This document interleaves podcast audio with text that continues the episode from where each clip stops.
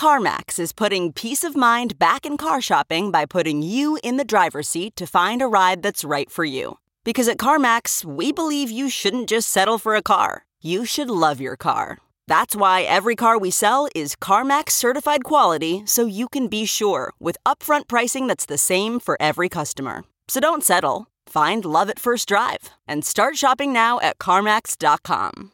CarMax, the way car buying should be. Okay, picture this. It's Friday afternoon when a thought hits you. I can spend another weekend doing the same old whatever, or I can hop into my all new Hyundai Santa Fe and hit the road. With available HTRAC, all wheel drive, and three row seating, my whole family can head deep into the wild. Conquer the weekend in the all new Hyundai Santa Fe. Visit HyundaiUSA.com or call 562 for more details. Hyundai, there's joy in every journey.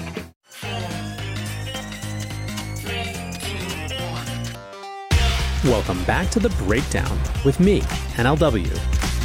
It's a daily podcast on macro, Bitcoin, and the big picture power shifts remaking our world. The breakdown is sponsored by Nexo.io, Arculus, and FTX, and produced and distributed by Coindesk. What's going on, guys? It is Tuesday, April 19th, and today we are talking about the IMF's latest financial stability report, and specifically, its kind of extensive comments about the crypto and digital asset space. Before we dig in, however, a few housekeeping items. There are two ways to enjoy the breakdown.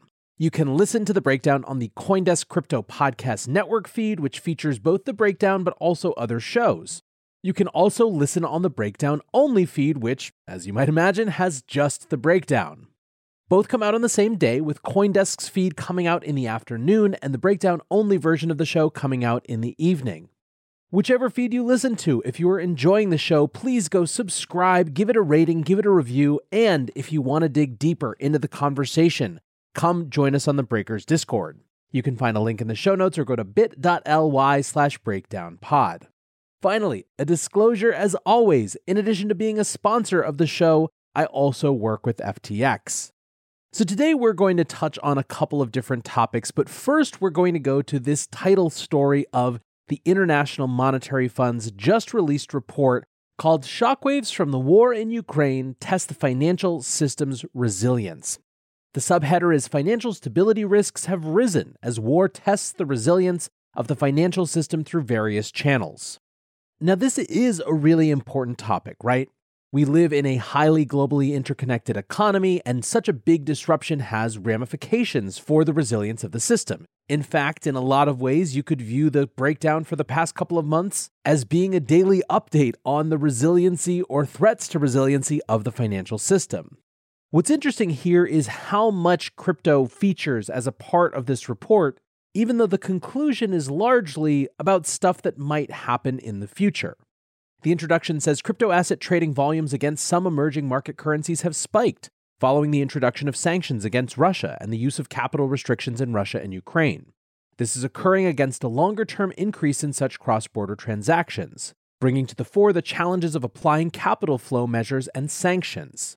And really, here in this first couple of sentences, you have the position, I believe, of this report, which is more or less using the Ukraine and Russia war as a way to talk about how crypto could be a problem in the future, despite there not being a lot of evidence that it's a problem right now. The key section is called Risks of Cryptoization and Sanction Evasion Through the Crypto Ecosystem. And here's the key section the war in Ukraine has brought to the forefront some of the challenges that regulators face in terms of applying sanctions and capital flow management measures. Crucially, the implementation of such measures require that intermediaries verify the identities of the transacting parties. The crypto ecosystem, however, could allow users to circumvent such requirements through several means, including one the use of exchanges and other crypto asset providers that are non-compliant with sanctions and or capital flow management measures, two poor implementation of adequate due diligence procedures by crypto asset providers, and three, the use of technologies and platforms that increase the anonymity of transactions, such as mixers, decentralized exchanges, and privacy coins. Interestingly, the report also hones in on mining, saying, over time, sanctioned countries could also allocate more resources towards evading sanctions through mining. Mining for energy intensive blockchains like Bitcoin can allow countries to monetize energy resources, some of which cannot be exported due to sanctions. The monetization happens directly on blockchains and outside the financial system where the sanctions are implemented.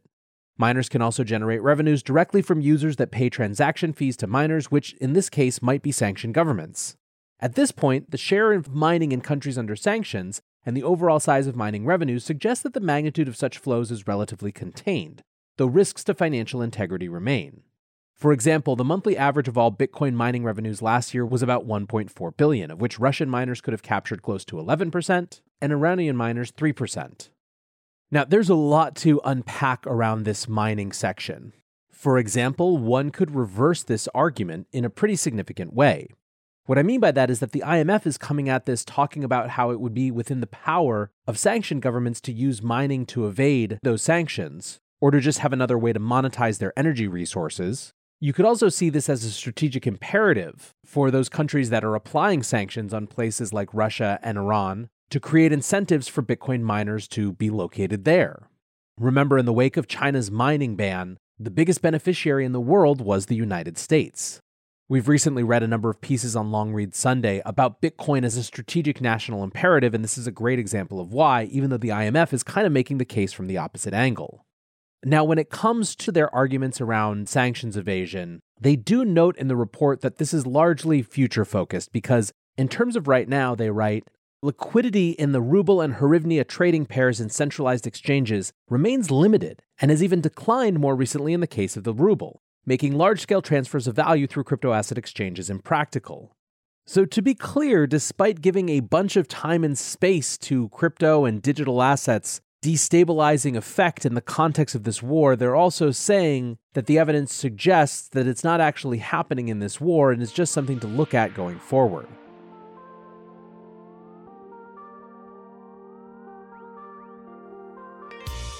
Looking for ways to step up your crypto game? Then go with Nexo. For starters, you get free crypto for each purchase or swap. How about earning guaranteed yields? Up to 17% paid out daily Ideal for you hardcore hodlers. You don't even need to sell. Instead, borrow instant cash against your assets. Get the most out of your crypto with Nexo at nexo.io. That's N E X O.io. Meet Arculus, the next generation cold storage wallet. Arculus secures your crypto using three factor authentication, providing a simpler, safer, and smarter way to store, buy, swap, send, and receive crypto. Arculus is offline cold storage. Your private keys are encrypted on the Arculus keycard and are never online. Stay safe from hackers with no cords, no charging, no Bluetooth.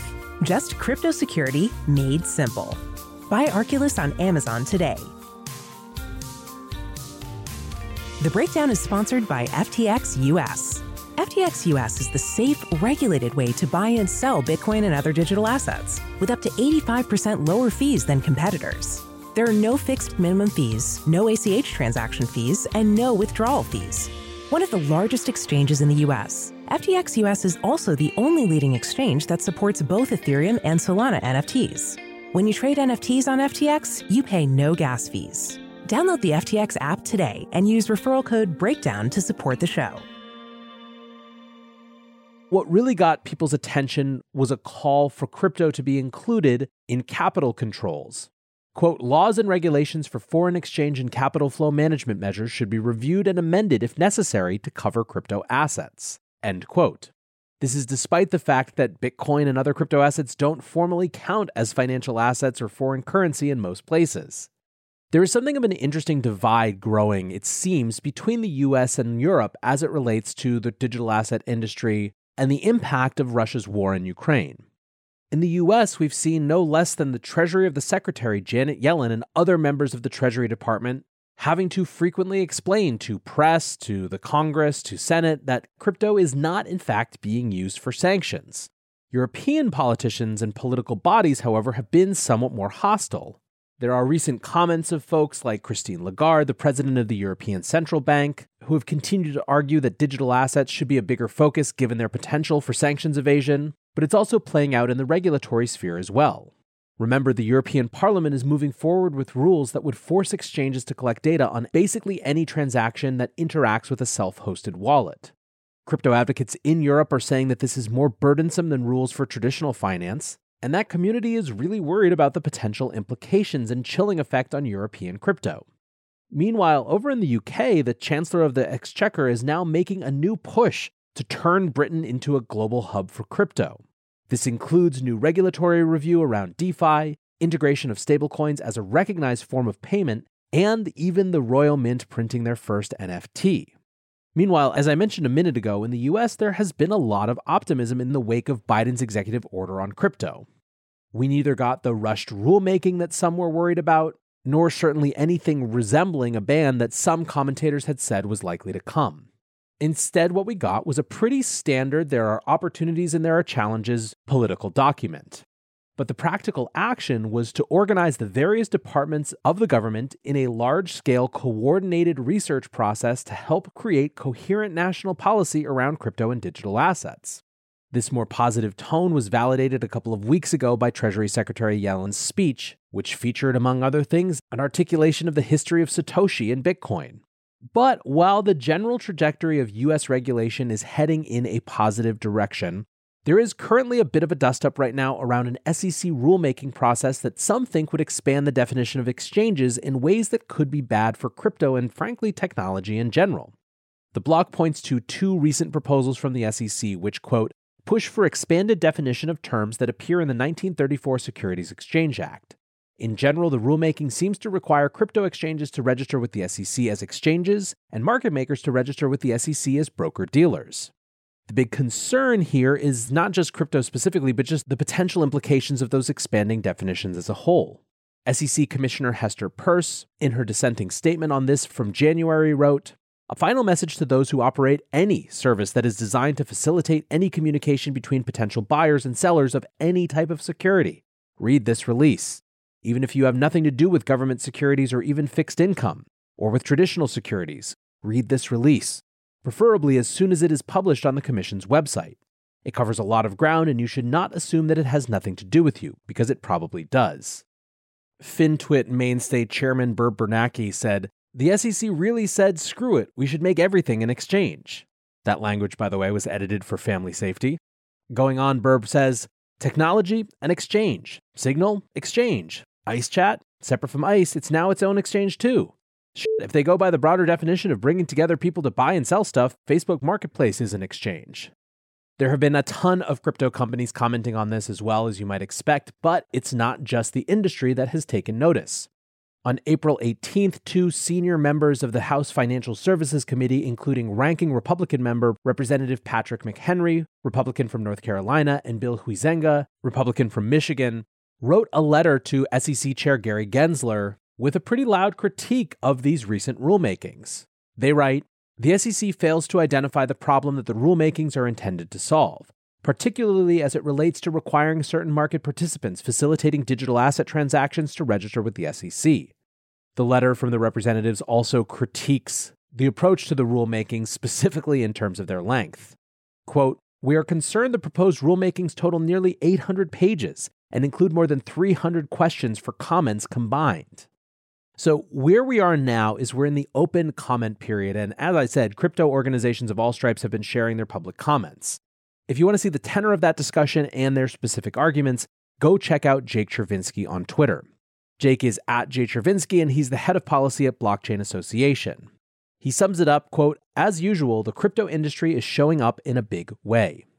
And I think this is a really important thing to keep in mind as we have more and more of these moments where there are big things going on around the world of regulations in particular that seem like they might have dramatic impact for the crypto industry. More than ever, the digital asset space is in the regulatory and political spotlight. There are going to be more of exactly these types of debates and discussions. The government, particularly in the US, laborious though it might be, also creates space for public comment, for discussion, for discourse. There are paths and avenues for companies and advocates for this industry to go speak to representatives. Indeed, for as much as we see on Twitter now with public comments, there's a huge amount of dialogue and discourse going on constantly, and not just around frustrating rules, but around everything between the industry, elected officials, and representative bodies. I continue to think that while we're in a period of heightened importance as it relates to the regulatory process, it's hard not to see it as a net positive thing given how engaged the industry is and given how many politicians seem to be willing to be engaged with us as well. There is a huge amount of open space to educate and engage politicians from all parts of the political spectrum. And each one of these moments offers a chance to do exactly that. For now, I want to say thanks again to my sponsors, Nexo.io, Arculus, and FTX, and thanks to you guys for listening. Until tomorrow, be safe and take care of each other. Peace. Hey, Breakdown listeners, come join Coindesk's Consensus 2022, the festival for the decentralized world, this June 9th through the 12th in Austin, Texas. This is the only festival showcasing and celebrating all sides of blockchain, crypto ecosystems, Web3, and the metaverse, and is designed for crypto newbies, investors, entrepreneurs, developers, and creators. Don't miss speakers like Cathie Wood, SBF, CZ, Punk6529, and Joe Lubin, to name just a few. Use code BREAKDOWN to get 15% off your pass at Coindesk.com slash consensus 2022.